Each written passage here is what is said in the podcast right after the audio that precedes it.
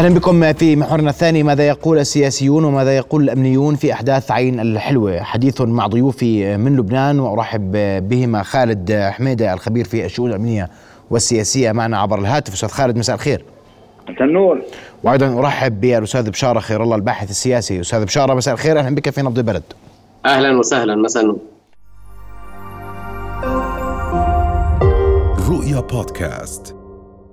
أبدأ معك أستاذ خالد وبدي أسمع وجهة نظرك بما يحدث في عين الحلوة. الاشتباكات تتجدد وهناك حديث أن هناك من يخرق الهدنة في المخيم. صحيح، يعني ما يجري في عين الحلوة لا يمكن تصنيفه أو الاكتفاء بتصنيفه أنه خلاف بين فصائل فلسطينية مختلفة. هناك داخل مخيم عين الحلوة ثنائية متناحرة. هذه الثنائية ظاهرة فلسطيني ولكن عمقها هو عمق إقليمي.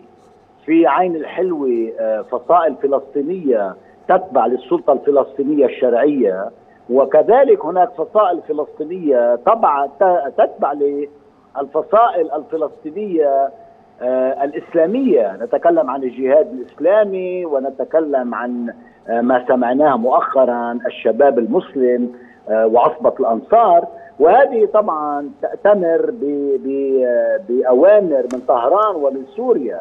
وبالتالي ما نراه في عين الحلوة هو خلاف بين فصائل أو خلاف تترجمه فصائل لمرجعيات إقليمية، وهذا طبعا لا يمكن فصله عما جرى في أنقرة عند اجتماع كل من رئيس السلطة الفلسطينية واسماعيل هنية رئيس حركة حماس تحت مظلة الرئيس أردوغان، وفي تحت إطار البحث يعني عن عناوين مشتركة وقواسم مشتركة للمجموعات الفلسطينية كلها. وطبعا الموقف الإيراني ربما وموقف دمشق معها الذي لا يتسق مع هذه الرؤية، وبالتالي كان الرد بالتزامن مع اجتماع أمناء الفصائل الفلسطينية في القاهرة. الفصائل تجتمع في القاهرة وتدعو إلى الوحدة، وهناك من يفجر الساحة في لبنان. طبعا هذه الخاصرة الرخوة التي تترجم دائما كل التناقضات الإقليمية، وبالتالي يصبح وقف إطلاق النار والاتفاق عليه والجهات الساعية له هي أقل من مستوى الجهات التي دعت إلى العنف، ولذلك كان وقت. هل تلمح أن أطراف دولية وعربية هي من تؤجج الصراع في عين الحلوة اليوم؟ كل من يؤجج الصراع هي الفصائل التي تأتمر بأمر دمشق والتي اعتدناها، يعني جند الشام والشباب المسلم وكما قلنا وفصائل عديدة يعني. وبالتالي يعني كان هناك اتهام واضح من حركة فتح لجند الشام بالاغتيال، يعني هذا الاغتيال الذي سقط نتيجته ضابط فلسطيني وأربع مرافقين. هذا لا يمكن أن يحدث بالصدفة، يعني هذا اغتيال مدبر، وبالتالي هو مدبر لماذا؟ لتفجير المخيم في أي ظرف، بالتزامن طبعا مع ما يقوم به محمود عباس لمحاولة لم أشلاء الفصائل الفلسطينية. إذا يعني الخلاف في لبنان بين فصائل فلسطينية، ولكن البحث عن حل ليس في لبنان، لأنه ليس في لبنان أي أداة من أدوات الحل. طيب واضح جدا أستاذ خالد، أشكرك كل الشكر. أسمع وجهة نظرك أستاذ بشارة الباحث السياسي. والحديث أن الخلاف وما يحدث في عين الحلوة لا علاقة له اليوم بالقاهرة، ولكنه خلاف فلسطيني فلسطيني داخل مخيم عين الحلوة. تتفق تختلف سياسيا من وجهة نظرك على أقل تقدير؟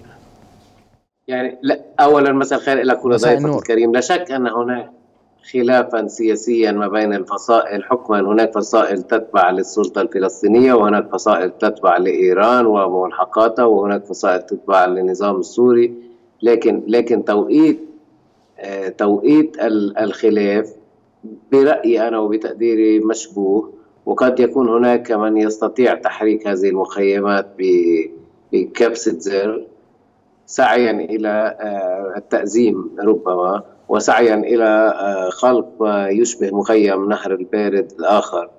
فلبنان عمليا هون، يعني أنا كلبناني أتحدث، يعني لا شأن لي بالخلافات السياسية ما بين الفلسطينيين بقدر ما أنا أهتم بضرورة كبح جماح هؤلاء ومنعهم من استعمال السلاح لا خارج المخيم ولا داخل المخيم، والتحفيز، تحفيز السلطة السياسية والجيش اللبناني على إنهاء أي حالة مسلحة داخل وخارج المخيم، وبالتالي منع هؤلاء من استعمال السلاح، وحتى إن استطاع الجيش منعهم من حمل السلاح، يعني تجريد من سلاحهم.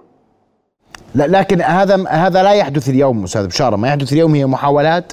أنا لا يحدث، اسمح لي اليوم الجيش اللبناني تعرض، اسمح لي يا سيدي، نعم ما يجب أن يكون، لكن أنا أتحدث عن ما يحدث اليوم.